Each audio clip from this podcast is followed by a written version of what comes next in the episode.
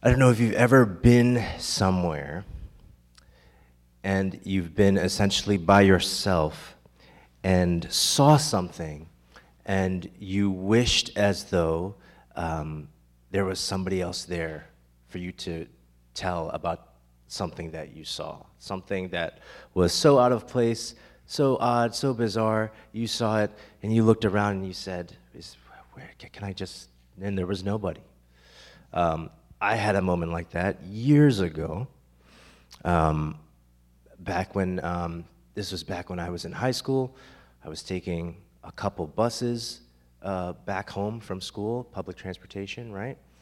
And uh, I'd gotten off of one bus and come to the place where I was waiting to go onto the second bus, and it was just one of those uh, days where there was there happened to be nobody else uh, at that time. I think I might have left a little bit later or earlier. I don't remember, but there was no one else there waiting with me. Just me waiting for the next bus. This was where I was waiting was a busy sort of intersection. It's a place called Five Points in Northeast Philly. If you're there, you know where, where that is. Just standing there waiting for the bus. All of a sudden, out of nowhere, a deer starts running in the middle of the street. Like it is scared and cr- it just it looked crazy. It had blood all over its side. I think it had possibly gotten hit or, or something. And it was literally running in the middle of the street. Came around the corner, came onto Cottman Avenue right in front of me, headed right up the street, off to Northeast High School, and it was gone. And I looked around, and nobody was there for me to say this thing. Uh, you may or may not believe me, but I'm telling you what happened. I saw it with my own eyes. This, was, this is a vivid picture in my mind, right? And it's a vivid picture because it was something unexpected, right? It was something that didn't make sense for the, the time and place that I was seeing it. I was not, I was totally and completely caught off guard by this. And it's a vivid image that stuck in my mind. When you come into the New Testament, there are certain vivid images that we find. And some of them we know to be vivid, and others are not, we don't understand them to be vivid because maybe we don't understand the, con- uh, the context. But one of the most vivid images in all of the New Testament is that of a man running. Kind of like that deer that was just running. There is a vivid image in the New Testament of a man running. Um, these days, people run for all, all, kinds of reasons. I think probably the main reason is, uh, you know, for health or fitness, right? Um, some of us are better at that than, than others. Um, but in Jesus' world, in the time when Jesus was speaking, the more senior you were in a community, the more as you aged and, and you became more senior in the community, um, the less likely you were to even walk fast. Because what that would show was a lack of, um, a, a lack of dignity, or it would, give, it would give off a lack of gravitas, if you will.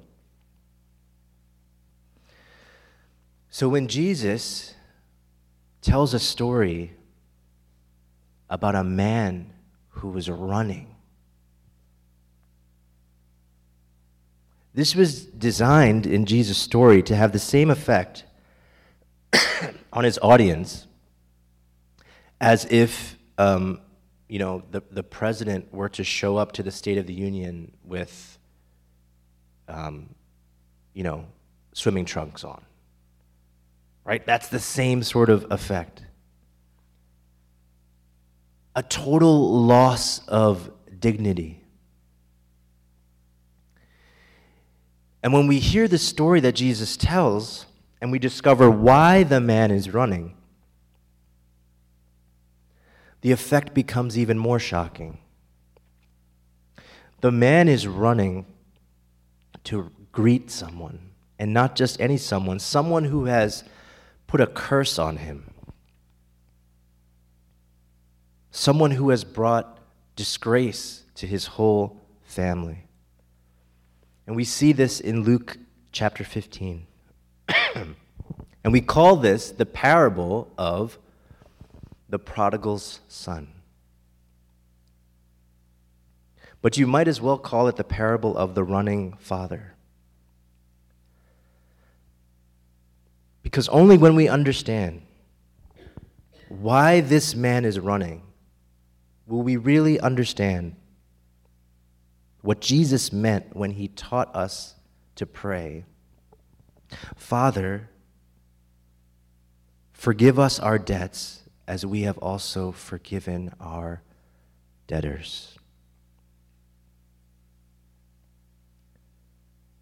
We need, I think, shocking stories like that of that running father coming to greet his repentant son.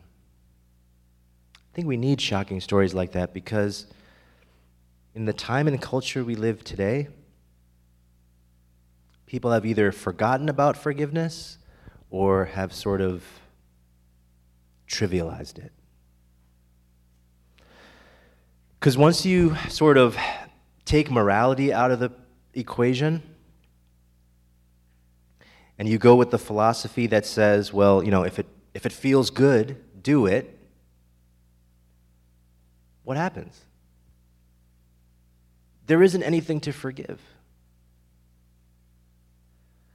If you feel hurt by something, our culture says, well, you just retreat into your private world, you know, pretend it didn't happen. Right? In that kind of world, I don't need God to forgive me. And what? I don't need to forgive anybody else. Instead of genuine forgiveness in our culture, we've kind of settled for just uh, this vague notion of tolerance. You know, I'll just try and tolerate you. At best, that's a, you know, a poor man's forgiveness. And at worst, that sort of mentality is a way of sweeping the real issues in human life under the carpet. Imagine with me for a second if the father in that in the story of the prodigal son, if that father if his intent was just to tolerate the son, he would not have been running down the road to meet him. See, forgiveness, it's richer and higher and harder and more shocking than we usually think. And Jesus' message to us offers something genuine, the genuine thing, and insists that we can't accept any sort of substitute forgiveness. So, as we come to this fifth petition here in the Lord's Prayer, and as we seek to pray it, it can really be a sort of a healing element in our life. It can help to heal kind of our own spiritual life if it seems fractured, and heal the brokenness that exists in human relationships. So, this is the second of the petitions that, that have to do with how we should pray for ourselves. And it tells us how to pray on this matter of forgiveness. So, within this petition, there's actually two parts. There's an explicit part and an implicit part. There's an explicit prayer for forgiveness. So in Matthew chapter 6, verse 12, we see the explicit prayer for forgiveness Forgive us our debts. And then also, there is an implicit prayer for a forgiving spirit, to have a spirit of forgiveness. That is, as we have also forgiven our debtors. So Jesus is teaching us here in that our in terms of our prayer life and how we deal with forgiveness that there's a request for personal forgiveness and a request for a forgiving spirit. So let's start with this idea of a request for a forgiving spirit. Augustine, who was a um, early church theologian, called this request, this particular request here in the Lord's Prayer, the terrible petition. That's fascinating. Why would he, why would he say that? Well, because he realized that if we, if we pray, uh, follow me here, if we pray, forgive us our debts as we also have forgiven our debtors, if you pray that with an unforgiving heart, what are we actually praying then? We're actually asking God to do what? To not forgive us of our debts. And here, debts means what? Sins. For, forgive us our sins as we forgive those who sin against us. Just so, just so you know, Jesus doesn't want anyone to misunderstand us, misunderstand him here. If you look in verses 14 and 15, he goes on to say, For if you forgive others their trespasses, your heavenly Father will also forgive you. But if you do not forgive others their trespasses, neither will your Father forgive your trespasses. So, as Jesus was speaking to the people he was speaking to in this time, this was not a new idea for them. This correlated with their understanding of the Old Testament scriptures. And we see that the New Testament has much to say about this as well. We already went through the Beatitudes back in chapter 5, and you'll remember Matthew uh, 5 7 says what? Blessed are the merciful for what? That they will be shown mercy. That a merciless, unforgiving heart will not receive forgiveness and will not receive mercy. In James chapter 2:13 it says something similar, judgment without mercy will be shown to anyone who has not been merciful. And then later on in the Gospel of Matthew, in Matthew chapter 18, we have the parable of the unmerciful or unforgiving servant. One of my most favorite parables. And in that parable, the parable of a man who was forgiven a debt of 10,000 talents by his master. And there's various ideas of how to do that conversion into today's time in terms of money. Think billions. It's a parable of a man who's forgiven for billions in debt by his master and then refused to forgive his own servant for thousands.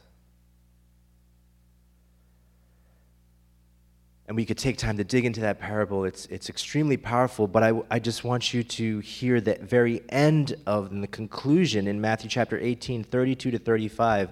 This is how it ends. Then the master called the servant in. You wicked servant, he said.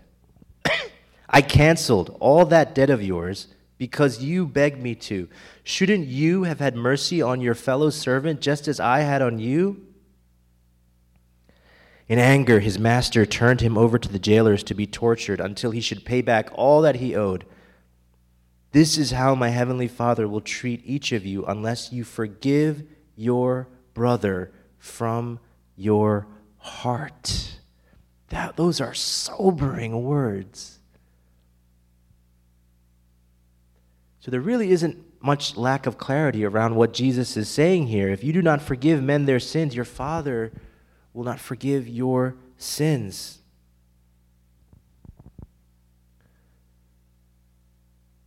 I, I hope this is not you, but you may have come across people who have a mentality of, yeah, I never forgive. I don't do it. You know, I cherish my grudges, you know, I just I just hold on to them.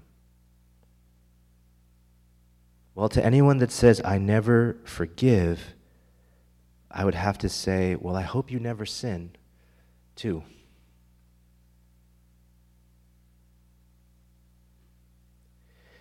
It's, it's really an attitude of pride in never forgetting a wrong. The mentality that, that takes pride in that. That somehow makes an unforgiving spirit a virtue. That sort of mentality. We can see how forgiveness is, is not going to be applied there. And also, Jesus doesn't really put any, any exceptions here, does he?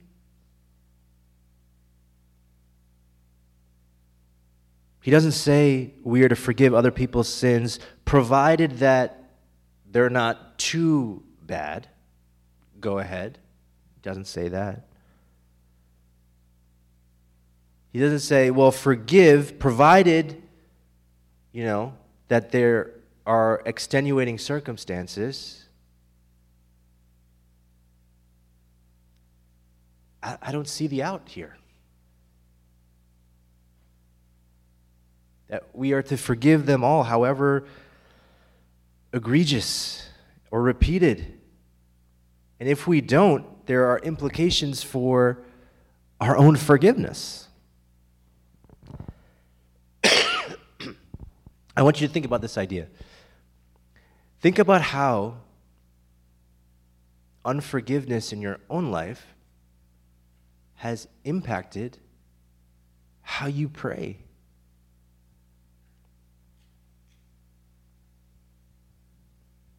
That maybe there are times when our own unforgiving spirit, it kind of, our prayers go up and they just kind of die on our lips.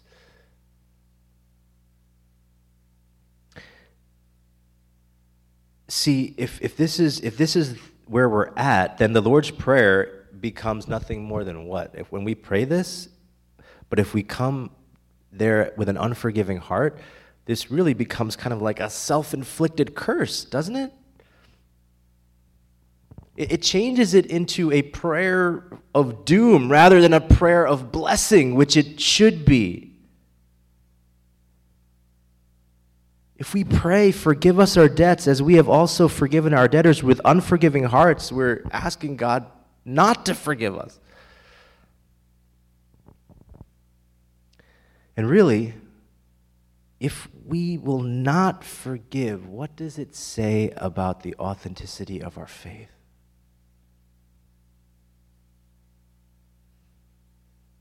And I realize that's a sobering statement, but but I think it's important because when God's grace comes into our hearts, it makes us forgiving.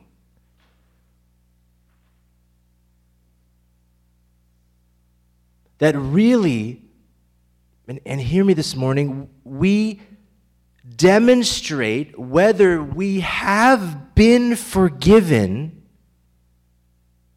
by whether or not we will forgive.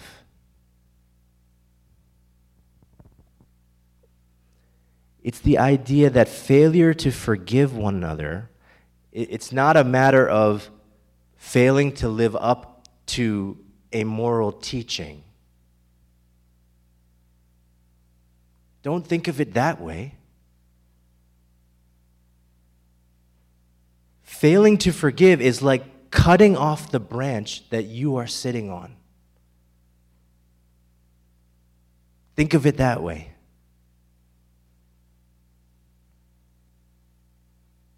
The only reason for being people of the kingdom, the only reason for being a child of God, is that the forgiveness of sins comes from God.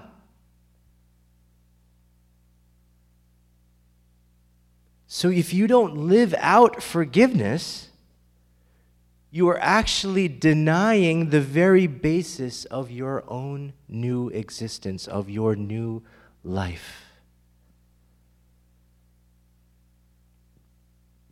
So, if you just refuse to forgive, what, what reason would, you, would there be for that? you'd have to think about grace applied to you. You'd have to think about am I, my, am I myself unforgiven? And I, and I understand these are hard words, but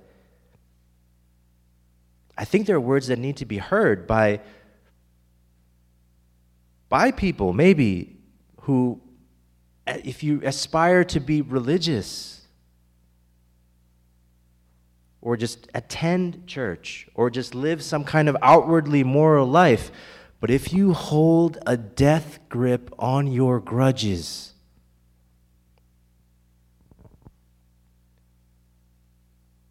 someone who will not forgive because of some infraction, no desire to pardon,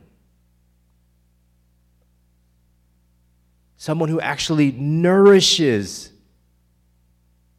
hatred, cherishes it.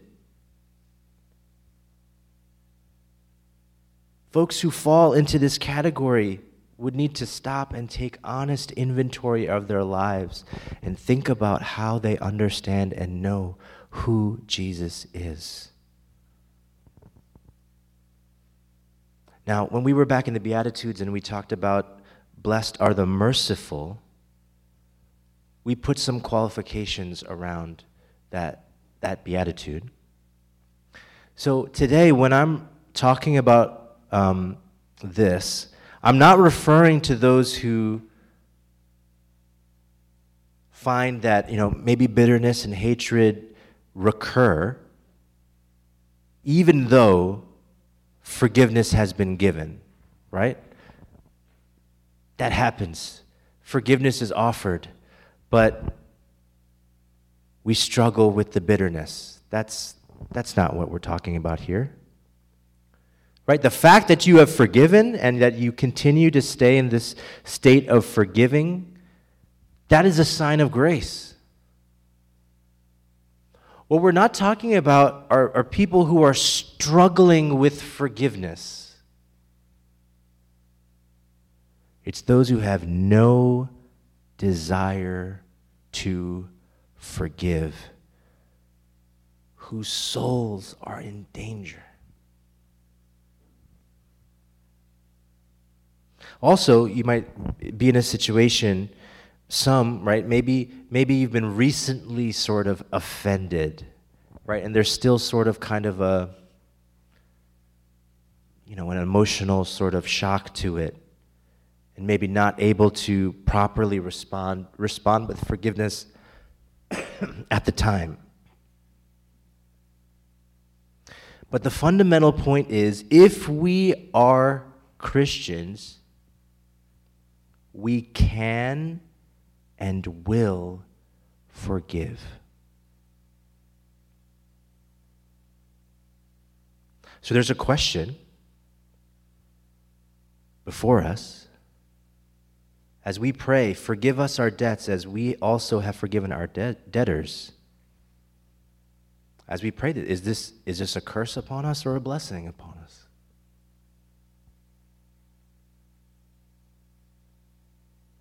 Are our most precious possessions our grudges?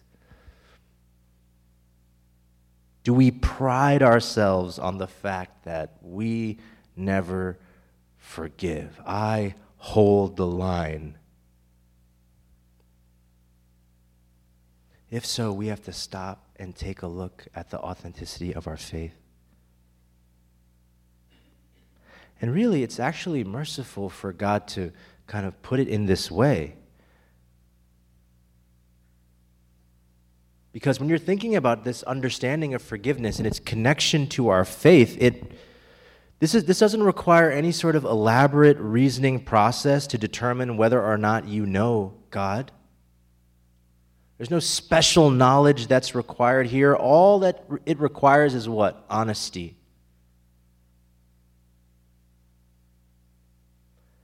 Does the state of your heart regarding forgiveness indicate grace or not?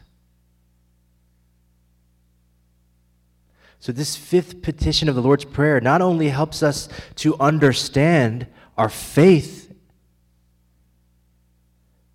but it also helps us to kind of monitor our own spiritual health.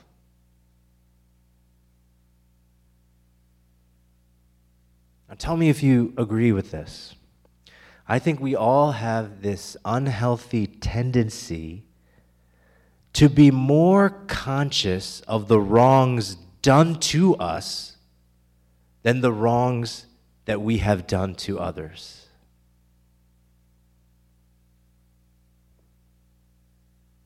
That's our bent.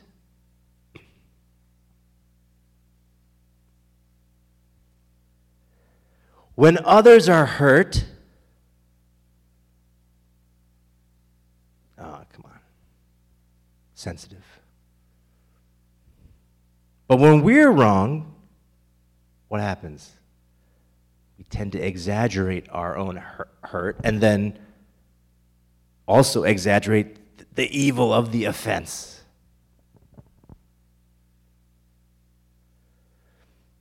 In our own case, we'll, ex- we'll accept our own excuses too easily. That's what we do. But in someone else's case, I don't I think we often don't accept their excuses easily enough.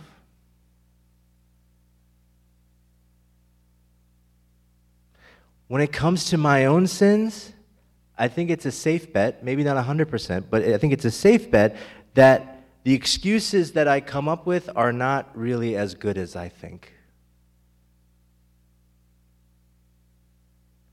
And then when it comes to others' sins against me, I think it's also a safe bet, maybe not 100%, that the excuses that they have are probably a little better than, than I think.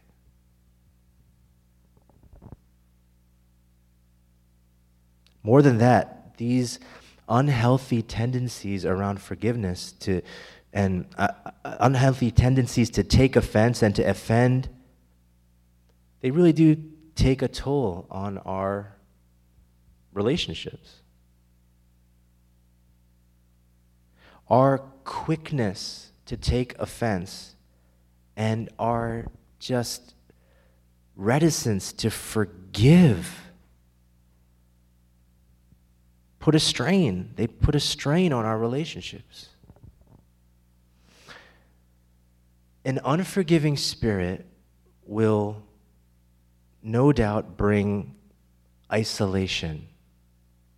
And you kind of go down the road of bitterness. You go down a road of self pity and then it, it, it's a sort of a compounding sort of thing. We become even more fault finding and hurt and unforgiving and in unhealth in our spiritual life. And not only do our relationships sort of suffer, our own healthy relationship with God becomes tepid. it's this sense that when we operate in unforgiveness, it's almost as though um, it's almost as though there's kind of a, a ceiling blocking us from heaven.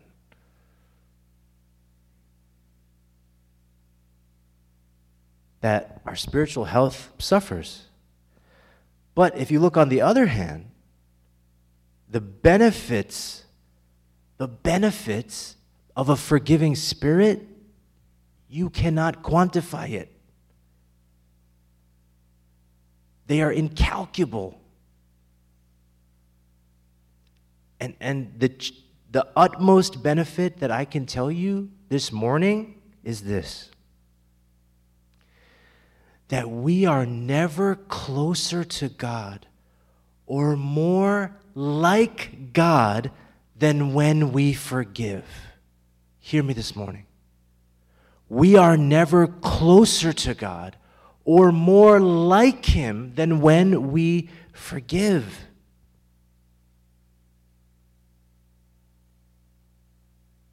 When we forgive, we are like the Father and like the Son. What does Jesus pray upon the cross? Father, forgive them, for they know not what they are doing. You've probably heard the, the famous quote, to err is human. Error just means to make error or to do wrong or to make mistakes. It's an antiquated phrase, err. To err is human. That's true. But there's a second part to that phrase. To err is human, to forgive is divine. That is also true. You are never more beautiful or noble or healthy than when you forgive. For then you are like God. It's remarkable. It's too easy to get caught up in that hold the line mentality of, you know, me, you know, I'm that I'm that guy. I never forgive. It's too easy. I'm proud of I'm proud of it. I hold on to it. No one crosses me. I always I keep track. I, I pay those accounts.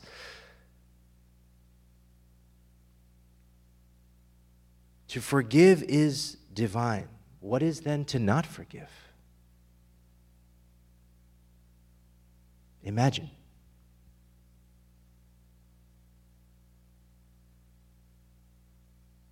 So, if you go back to what Augustine called this petition, this terrible petition, it really is also a gracious prayer because it kind of monitors, it, it gives us the opportunity to monitor our own spiritual health. Are we healthy, forgiving people?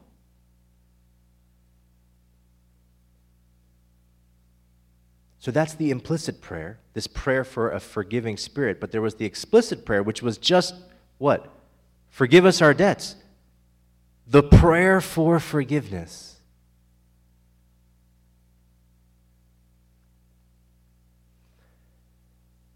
Who must you be to pray this prayer? What's the qualification you must have to pray the prayer, Forgive us our debts? Who prays that prayer? A debtor prays that prayer. And a debtor being what? A sinner.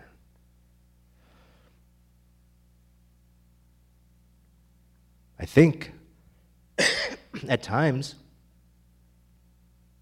folks will pray this and repeat this prayer and not really see themselves as what? Sinners.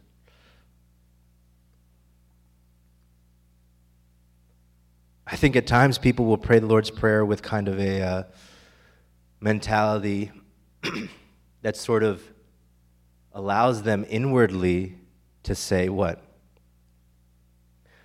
Well, I'm praying this, but you know, I'm, I'm praying it along with the people who really need to pray it, right?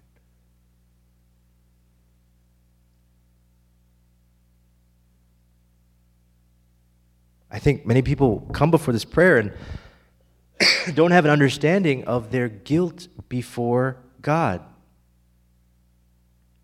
Therefore, this prayer, it just becomes just a self satisfied sort of thing that we say. But in reality, it can only properly be prayed by those that are debtors.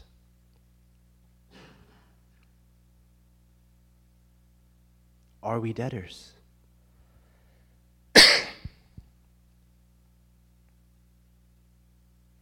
If we are followers of Christ, if we have placed our trust in Christ, our sins have been paid for by the blood of Christ. But this prayer teaches us that we should engage daily in the ongoing confession of sin. That in fact, to do so is a sign of spiritual maturity and health.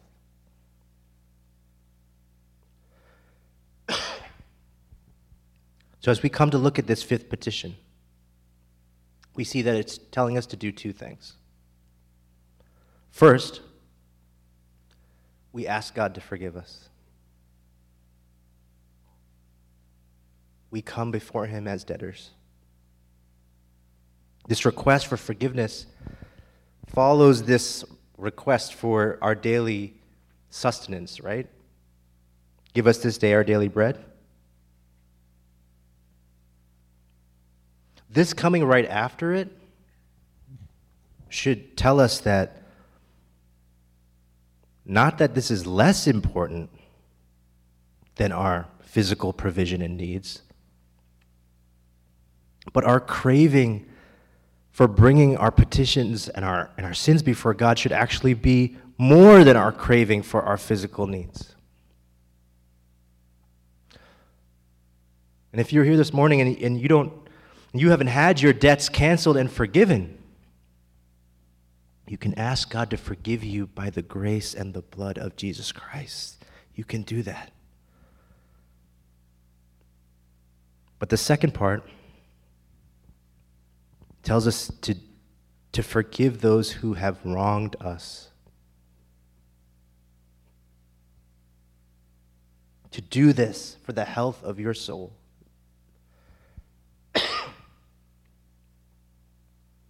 do it for the health of, of the church. And by that I mean not just this church, but the church at large. Because if you look at the church as a whole, there's a, there's a lack of forgiveness from God's children.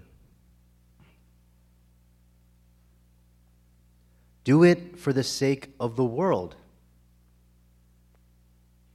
This world around us that has not discovered what Christ is like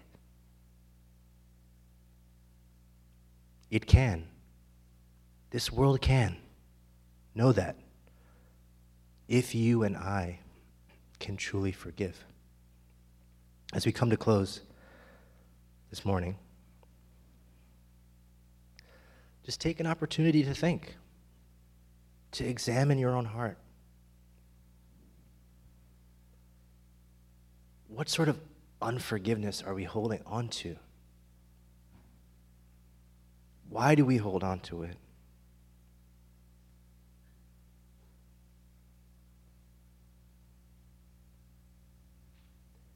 You know, there's a saying that unforgiveness is the poison that we drink thinking it will kill someone else.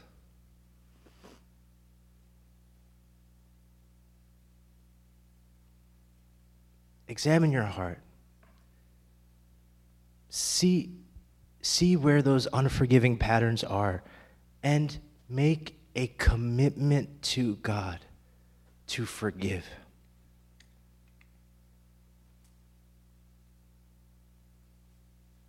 You have been given the gift of opportunity and time. You have it. Take it. See, forgiveness, we cannot look at it as some sort of psychological trick. It is not. It is not a psychological trick. It is actually miraculous. It is a miracle. And God can help you do it. So, above all, of all those motivations, do it for yourself, do it for the other person, do it for the church, do it for the world. Above all, do it for God.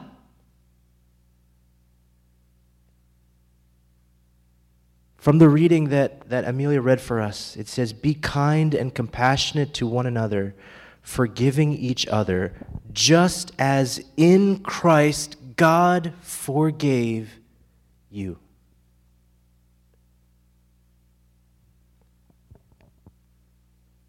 So, this terrible petition, right, it can curse us or bless us. Do we dare to pray it? Can we pray it?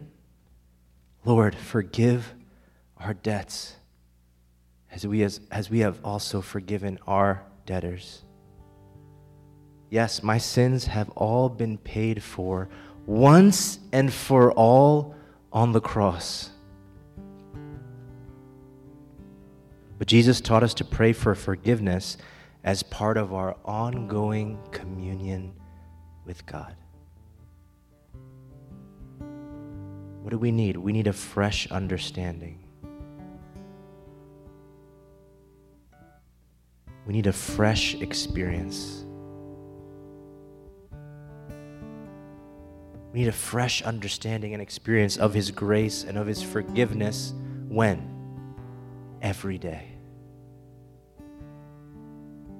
Every day. There's no greater state to be in than knowing that in God's sight, you are clean. He has forgiven every sin that you've ever committed. And this is something we all desperately need.